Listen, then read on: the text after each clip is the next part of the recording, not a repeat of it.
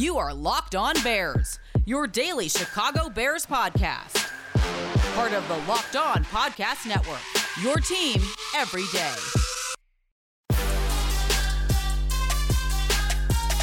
You're never going to be thrilled with the quarterbacks left in the second and third round.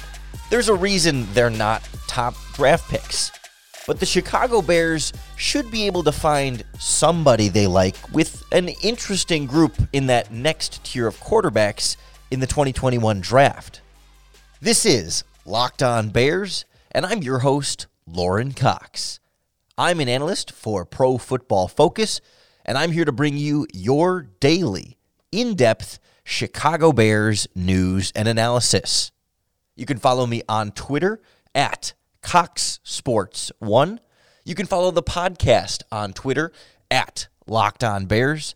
You can like Locked On Bears on Facebook or join the Locked On Bears Facebook group.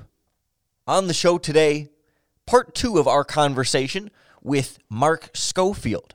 On yesterday's podcast, we talked about Trey Lance and the different dynamics that go into whether he's worth trading up for in the first round. But today, we're going to look more at the second round and third round and the later quarterback options that don't fit in that top group that are going to be tough in general for the Bears to have a shot at.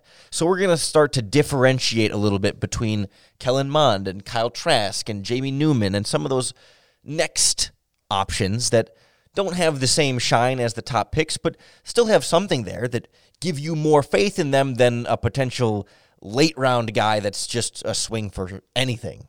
But I want to start by expanding just a little bit on a topic we brought up briefly with Mark on yesterday's podcast when it comes to trading in the draft, and particularly trading up versus trading down. And I think it's become more and more evident that trading down, generally speaking, is the smarter move more often in the draft, and that trading up tends to be a poor use of resources, with the exception of the quarterback position. And I think that's the important delineation here that if you can land the quarterback prospect that will change your franchise or will at least just be that, you know, potential 10 year starting quarterback. They don't even have to be a Hall of Famer, but just hit. If you can hit at that quarterback spot, then generally speaking, it is almost always worth everything you give up to move up to make that selection. And so, like, even with Mitch Trubisky and the number two pick versus trading up from the number three pick, if he hits on that quarterback, and that's Deshaun Watson or Patrick Mahomes instead of Mitch Trubisky, no one is saying, wow, what a dumb trade by Ryan Pace. Why'd he trade up to move one spot to take that quarterback? No one cares if he picks the right quarterback there. And so I think quarterback is that one exception where that generally tends to be the better idea. But unfortunately, with Ryan Pace, we've seen him be very inclined to be aggressive for specific players and usually position players. Outside of the Trubisky trade, it's the only quarterback he's ever drafted, so there are no other quarterback examples to point to. But we've seen him trade up for other players. You know, moved up a couple of spots for Leonard Floyd and gave up a mid-round pick. Move up for Anthony Miller in the second round to be able to have two second-round picks that year. Traded up for David Montgomery in 2019 to get up there in the third round to get him. And even last year, trading up back into the fifth round, actually first in the fifth round before his two other fifth round picks gave up this year's fourth round pick to take Trevis Gipson.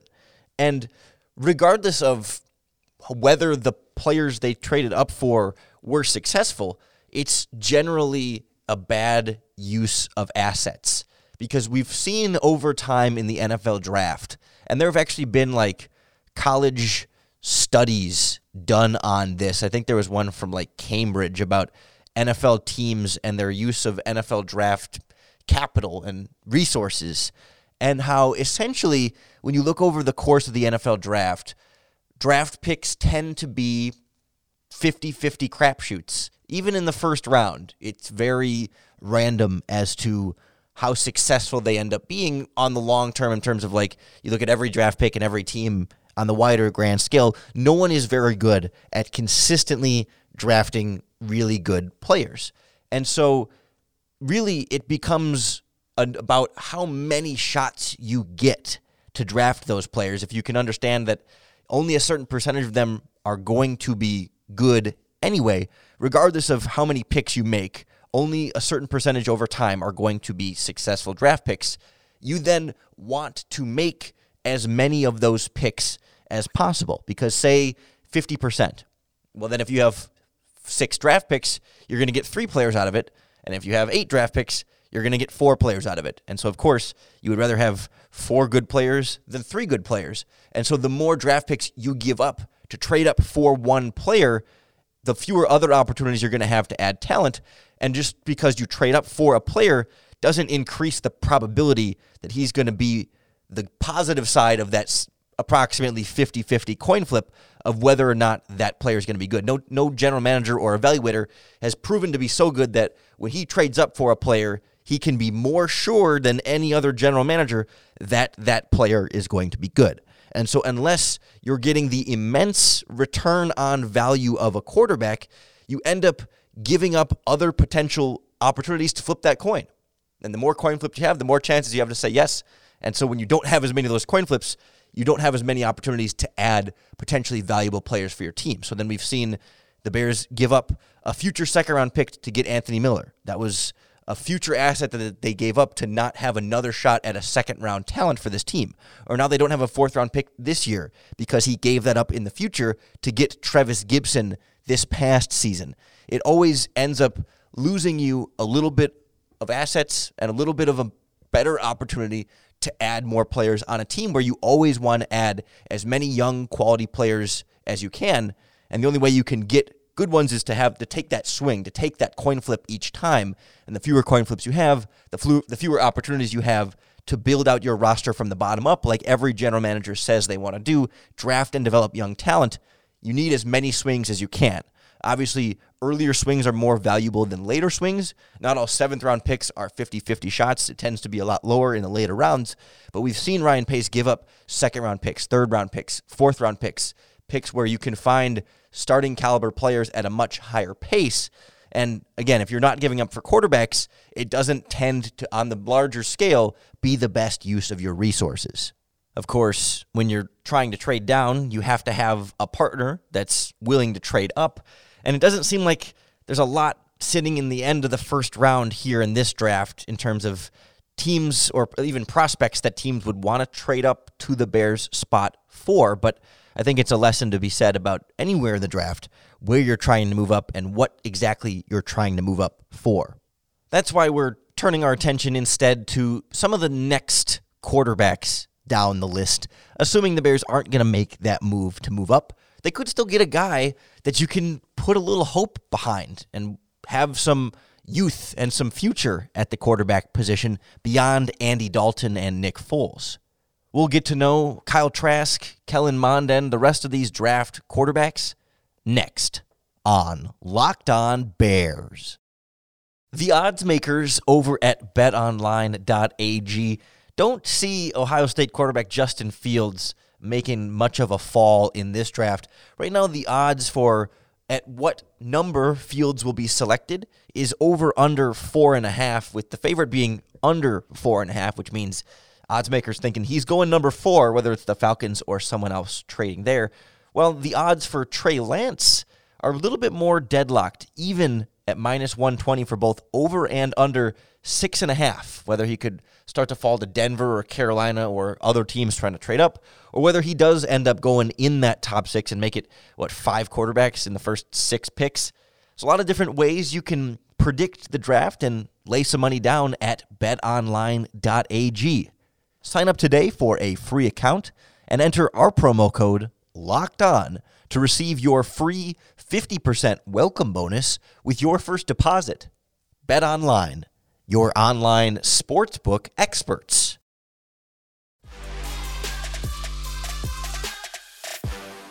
While we're in NFL draft mode, some of the other locked on Chicago sports podcasts are right in the thick of their seasons. I know it's been a little bit of a disappointing start for the Cubs and White Sox, but Locked On Cubs and Locked On White Sox are here to help you see through the uh, the bumpy beginning of the baseball season. Meanwhile, Locked On Blackhawks celebrating a big overtime win last night as well. The Locked On Podcast Network has your Locked On Chicago sports podcasts when you're done getting your daily Bears fix, check out Locked On Cubs, Locked On White Sox, Locked On Blackhawks, or Locked On Bulls, wherever you get your podcasts. We're going to get to know some of the other guys at quarterback that aren't getting as much of the national discussion because they're not up at the top five of the draft with every team trying to trade up to take them. And no one is better at breaking down this quarterback draft class than our friend Mark Schofield. So we're going to continue our conversation from yesterday, turning our attention to the second and third rounds and some of the other names you need to know besides Trey Lance and Mac Jones. So, Mark, I'm going to assume in some order you've got the same top five quarterbacks as everybody else, you know, of Lawrence Wilson, Fields, Lance, and Jones. Who's in your next tier after that big five, especially when you start thinking about, you know, the, if the Patriots and the Bears aren't going to be able to get one in the first round and you start to think, okay, maybe second round, day two type options. How, where, where do you go next? Yeah. And it's, Lorin, you've known me for a long time. You you you knew me during the days of say Brett Rypien, right? When I was out there telling everybody that would listen, like, look, man, Daniel Jones is nice, but Brett Rypien is QB four. You could get him late this draft, but he's fantastic. I'm usually the guy that's telling people no, no, no. Day three quarterbacks, man, there's some talent here. And I'm I'm standing for guys that will see their first NFL action in the Hall of Fame game, go seven of 19 for 72 yards and two picks and never be heard from again. Like, so you would think I'd be like, oh man, he would go again, right? But this isn't quite that class. I, I do think that after that top five, and again, put them in any, any order you want, there is a drop off. I mean, my next tier is these four. It's it's in this order: Mond, Mills, Trask, Newman. Like that's my next four. Um, I think there's something that each of them does well. I think there are legitimate concerns with all four of these guys. I don't view any of them as a surefire starter in the National Football League. I think they all need some level of development. Um, I, I think teams like New England and Chicago that do miss out on those guys in the draft I mean, the top tier, the top five in the draft, would be wise to take a look at these guys, whether it's, you know, New England at 46. A lot of people said maybe they go quarterback at 46, Davis Mills, Kellen Mond's a name you've heard. You know, Chicago at 52, if they go, whether it's corner or offensive line with that pick at 20, you know, maybe they go a, a Davis Mills at 52. But that's my next group.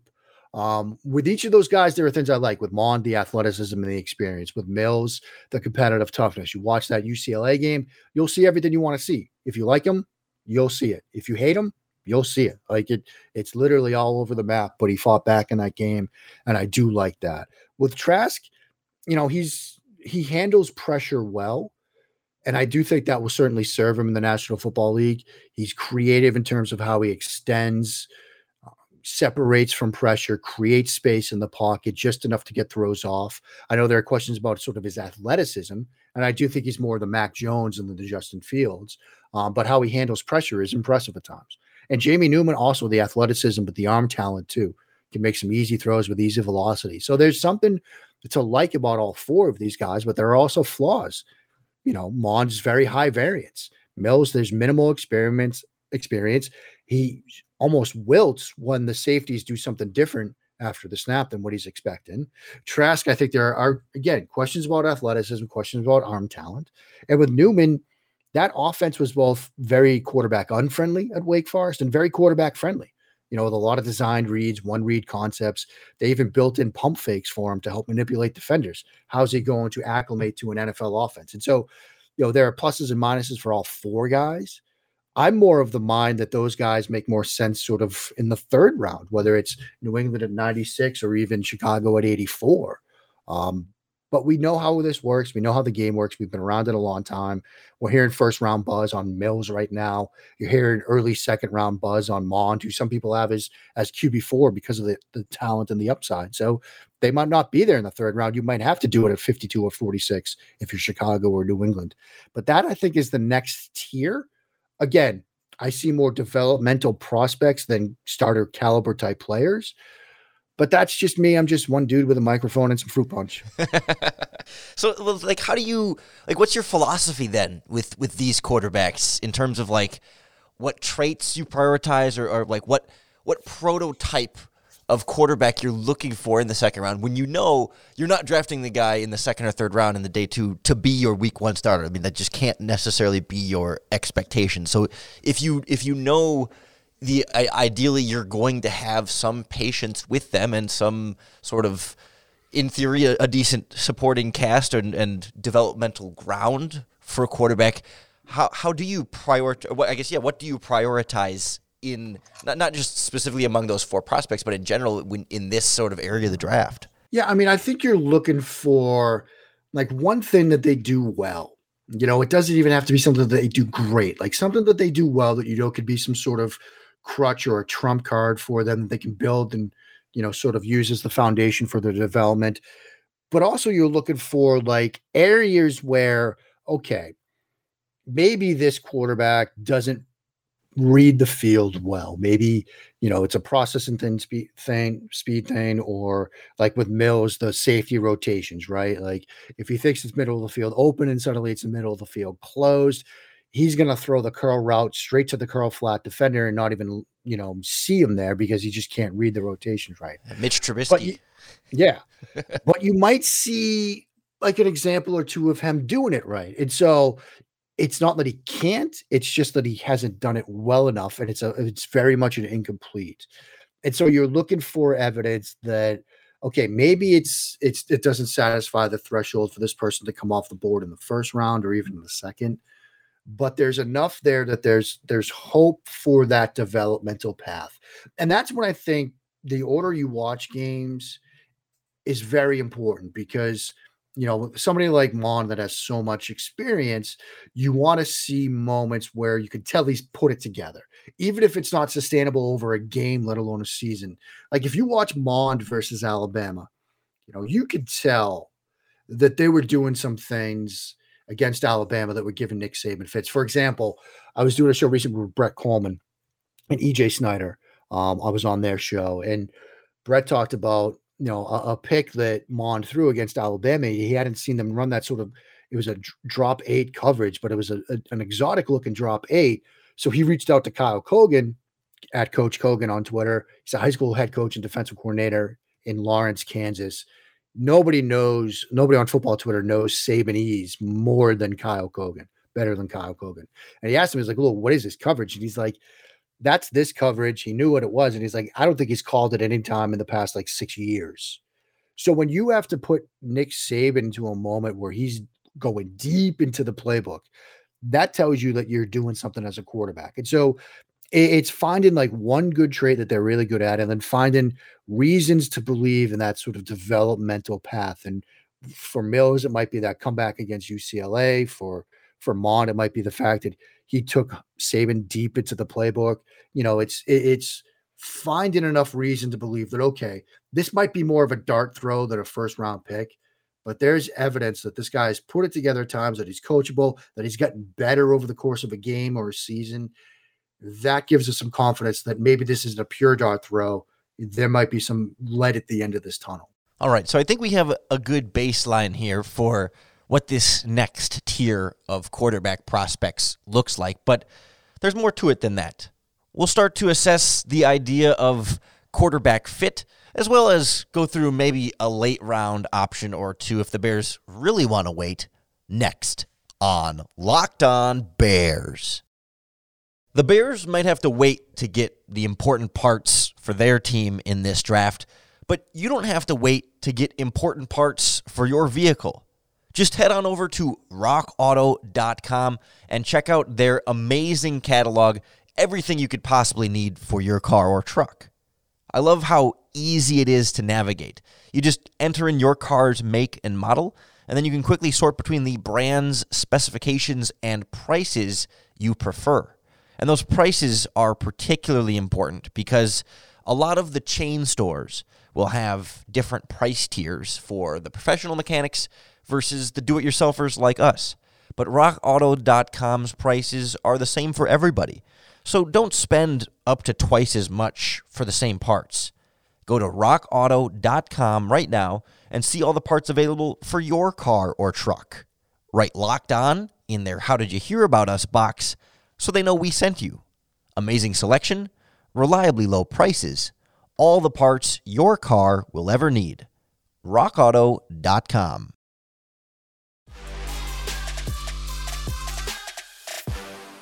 I'm excited for next week because we'll be bringing you a week long ultimate mock draft 2021. April 19th through the 26th, we'll have expert NFL analysis from guys like Michael Irvin and Michael Lombardi, plus our local experts for every team. We'll be making trades and making the picks for the next stars of our team. So subscribe to the Ultimate Mock Draft 2021 presented by Locked On and Odyssey on the new Odyssey app or wherever you get your podcasts.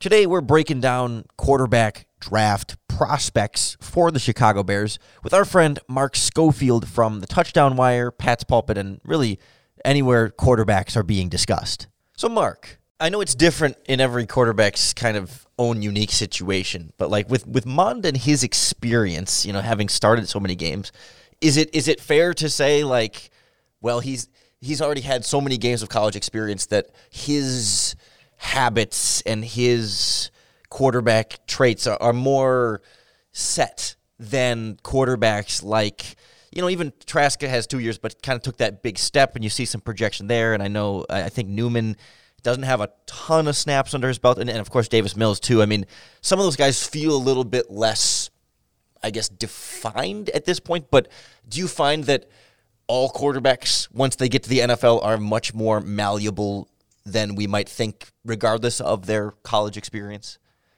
yeah, I mean, I, I think this is almost something you have to take on a case by case basis. I mean, you look at Sam Darnold, right? And one of the arguments that I remember making on behalf of Darnold when he was coming out was he didn't start playing quarterback until like sophomore year in high school. You know, he's a linebacker until that moment. And so when you remember the Darnold debates over his windmill type throw in motion, one of my arguments was he's barely played the position enough for that to get seared into his muscle memory. Like he can unlearn that. And so I think that, yeah, there are moments, like particularly with mechanics or, you know, reading the field, where if you haven't played a ton, you might be able to learn that. But there's a flip side to that where somebody that has played a lot, like say Kellen Mond, and still sometimes stares down routes and doesn't use his eyes well enough. You'd like to think at this point, with so many games under his belt in the SEC, you know, he'd be able to learn that stuff and be better at that stuff. So I, I do think it sort of works both ways you know, I always think that we sometimes look at prospects, regardless of position, whether it's quarterback, tight end, wide receiver, edge, whatever. And we think, oh, some NFL coaching will help. And I do think in times, at times, and with some cases, it can. But there's also something that I like to call coach em up itis, where we just think NFL coaching is going to fix everything. Sometimes you don't have time to fix everything. But and it's one thing if it's like a wide receiver who's going to be like, you know, you might draft him in the third round, but he might be your wide receiver three, or might be your wide receiver four. He's going to be getting a lot of reps with the first team. The guy you draft at quarterback might not be getting those reps and opportunities. And how can you develop them if you're spending so much time getting Andy Dalton ready to start or getting Cam Newton ready to start? So, you know, it goes both ways. You know, I do think that there are some instances like perhaps Trask also came to the position late, so maybe there's some room for growth there. Mills with a few numbers of starts that he made, maybe there's room for growth there. Um, whereas, you know, with Mond, maybe some things he could do better, but also he has a ton of experience. So there's probably things that he's seen that these other guys haven't. So he might be better suited, better ready for the NFL because of that. So it goes both ways. Um, you know, it's it's such an inexact science, this whole quarterback evaluation yeah. thing. We're all bad at it. Um, we're all trying to make it up as we go along. Um, but the, you know, I do think that there are some cases where inexperience is a good thing, and some cases where it's a bad thing. Yeah, and it's just so hard because we we can never have all of the right information. And that's just how, that's, that's just problem. it, Lorin. And you know, I think my first professional, quote unquote professional, if you could call yodeling for bucks, you know, a profession here. My first professional draft cycle was the Winston Mariota one. And I, you know, I have learned a couple of things along the way, not as much as I'd like, but you know, take Josh Rosen, that 2018 class, right? Um, Rosen was my QB one, you know, and I obviously missed wildly on Josh Rosen.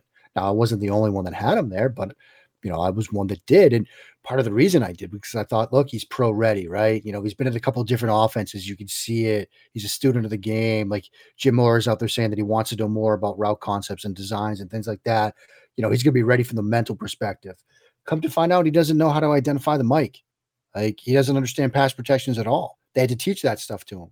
You know, I've heard anecdotally some stories out of his time in, you know, Miami where, you know, they had to get the other quarterbacks to coach him up on stuff because he couldn't wasn't understanding it. He didn't he didn't have the base of knowledge that we thought he did for whatever reason. And we get such a small sliver of information. That's an example of it. We thought he was, you know, ready from a mental perspective and he was nowhere close.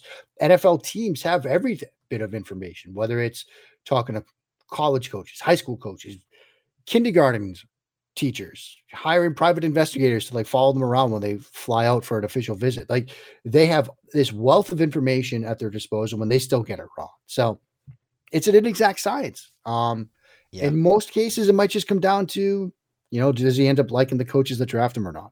Or in Chicago's case, how long are the coaches there that, that yeah. drafted him? I mean, that's that's also the other thing. Like Rosen, again, he showed flashes during his rookie season, but then new coaching regime comes mm-hmm. in and they want their guy it that that sometimes happens more often than not. Well, and uh, uh, like our friend Luke Easterling tweeted tonight, before you tell a mock draft writer how stupid his pick is for your team, go look up your team's draft history and tell me how long you have to scroll before you find proof of their ability to make a stupid pick. Right. So it's I mean it's all there. Bill Belichick is arguably the greatest head coach of all time, but Bill Belichick, the general manager, isn't sniffing Canton.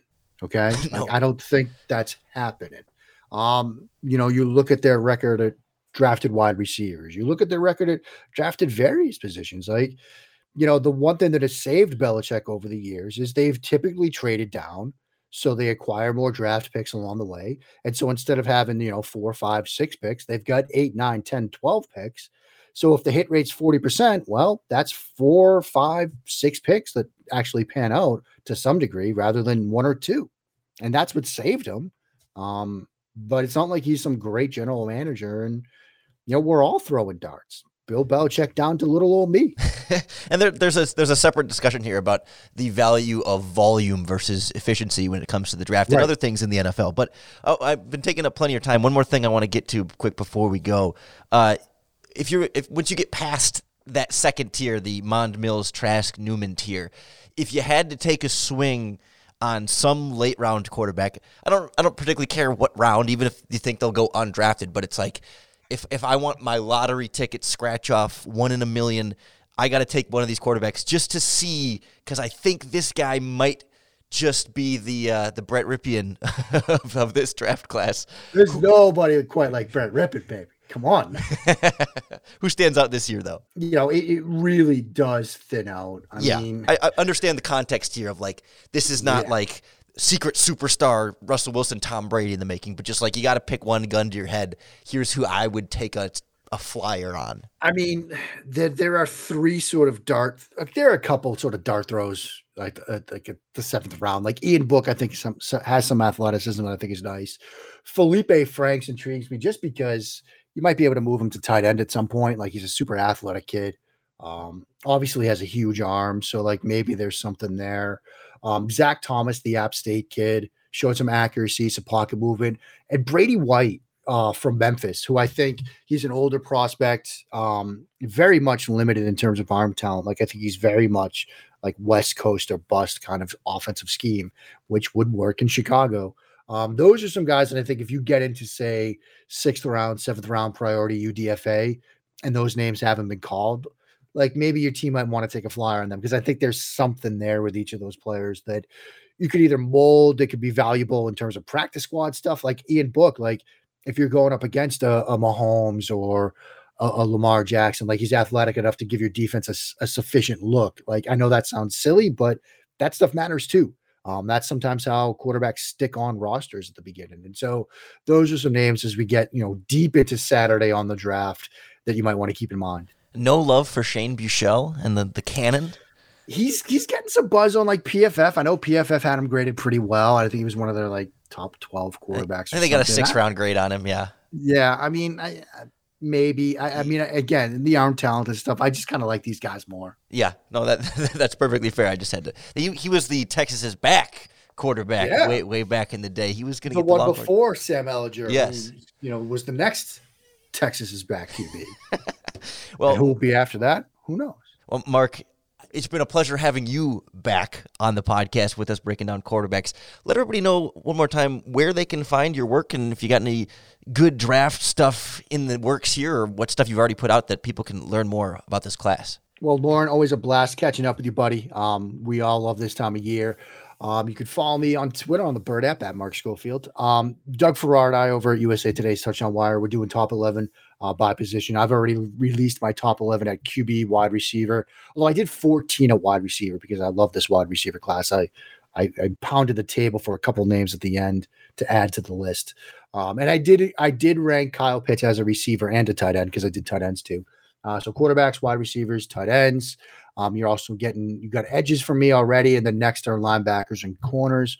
Then we'll do things like top 50, best scheme fits, all that fun stuff. So you can check that stuff out at touchdownwire.usatoday.com. Excellent. Well, Mark, I I am a regular reader, and we'll, we'll be diving in even more as more of those come out. So appreciate you making some time, sir. Thank you so much, my friend. Have a fantastic week and a wonderful end to your draft season. Thanks again to Mark Schofield for joining us on the podcast, both today and yesterday. If you haven't heard yesterday's conversation, it did nothing today spoiled it. So go back and take a listen. We talked a lot about trading up for Trey Lance and quarterback draft philosophy and the type of prospect traits you feel like you can live with and the prospect traits that are most fixable and some of the more rare, valuable traits that you look for, not just in the top of the draft, but in any prospect throughout. It was a great conversation. I hope you enjoyed both days, and I hope you subscribe to the Locked On Bears podcast to keep up with all of our daily, in depth Chicago Bears news and analysis. On tomorrow's podcast, we'll be joined by Trevor Sikkema from Locked On NFL Draft and the Draft Network. He's going to help us break down some of the Bears' other options in the first round, as well as the Florida guys. Kyle Trask, I want to go a little bit more in depth on what he was able to do in that offense, and his wide receiver, Kadarius Toney, one of the prospects in the range of the Bears at 20, and you know a name on that list that's going to keep coming up throughout draft season. So we're going to have some more fun with him. Going to learn a lot more about this draft class, and make sure you know all the different prospects and ready for all the different scenarios come draft day. It's going to be a lot of fun. I hope you'll keep following along with us throughout this off season, and I hope in exchange the podcast helps you bear down.